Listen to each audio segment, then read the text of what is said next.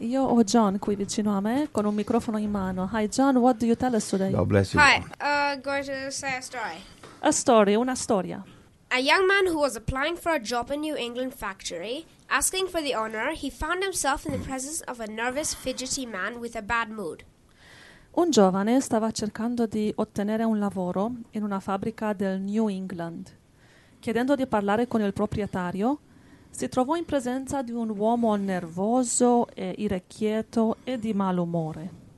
The only vacancy here, he told the applicant, is a vice presidency. The man takes the job, must shoulder all my worries. L'unico posto vacante qui, ha detto al candidato, è quello di vicepresidente. L'uomo che prende il posto deve farsi carico di tutte le mie preoccupazioni. That's a tough job, said the young man. What's the salary? Il giovane ha chiesto: Ma questo è un lavoro duro, qual è lo stipendio? I'll pay you $50,000 a year if you will really take over all my worries. Il proprietario dice: Ti pagherò 50.000 dollari all'anno se davvero ti occuperai di tutte le mie preoccupazioni. Where's the 50,000 coming from? asked the young man suspiciously. Ma da dove vengono i 50.000? chiese il giovane, sospettoso. That, my dear friend, replied the owner, is your first worry. E quello, caro amico, rispose il proprietario, è la tua prima preoccupazione. Yeah, that is pretty bad. That means he couldn't, uh, that he couldn't pay him. He'd have to find the money to pay himself. That's not nice. Dice John, it's not nice, non è bello, perché pa- praticamente il proprietario non può pagare i 50.000 e il giovane deve preoccuparsi di pagare se stesso. Questa è la prima cosa che devi preoccuparti. yeah, exactly. Bene, questa è la, ehm, John stamattina. I, I have Eh. another joke. E stamattina e lui, le, so, sai come sono i bambini, la storia deve essere allegra, se no... E You già ti, annuncia, già ti annuncia, ho un'altra storia. Ok, s- sentiamo. So, uh, a cowboy comes and kicks open the door in a bar and comes in. He said, I'll kill the person who uh, uh, did it. And then they say, Who did it? Be quiet. I'll kill the person who did it. Well, perhaps if you told us who, uh, what, uh, what happened, who, I'll kill the person who uh, painted my horse. He said, green. So he uh, he said, "Okay, whoever has the courage, come tell it to my face." So he went to the bar and he started rolling up his sleeves. Then he heard a guy behind him saying, "I did." Then he turns around, ready to punch him, and then he sees a guy much bigger than himself. And then he says, uh, "The coat on my uh, horse is dry. You can you can paint it again."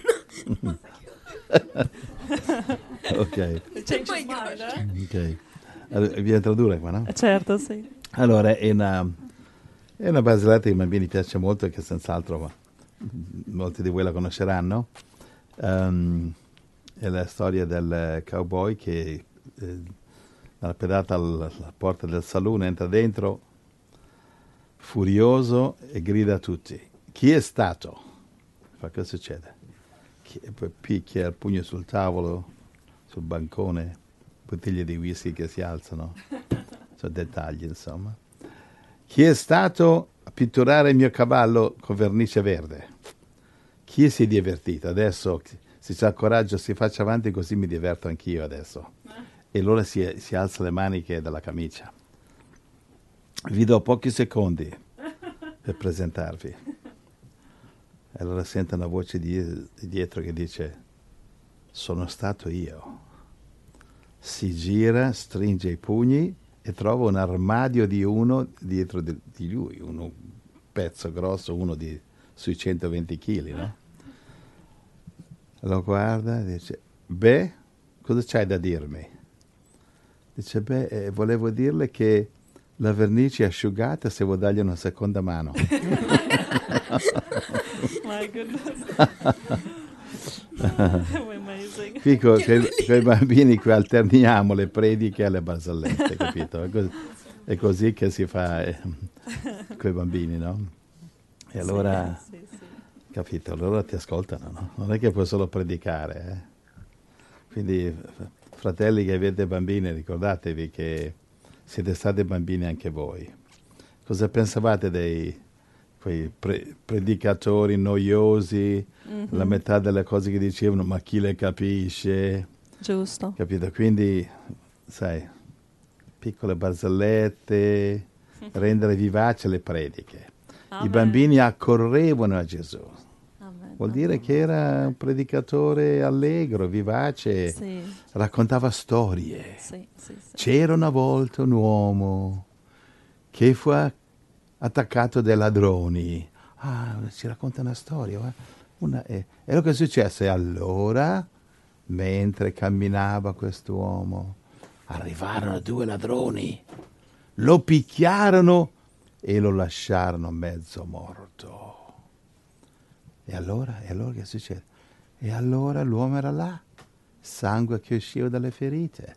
Ecco che arriva un, um, un sacerdote che passa vicino, eccetera, eccetera. Resto lo sapete, no?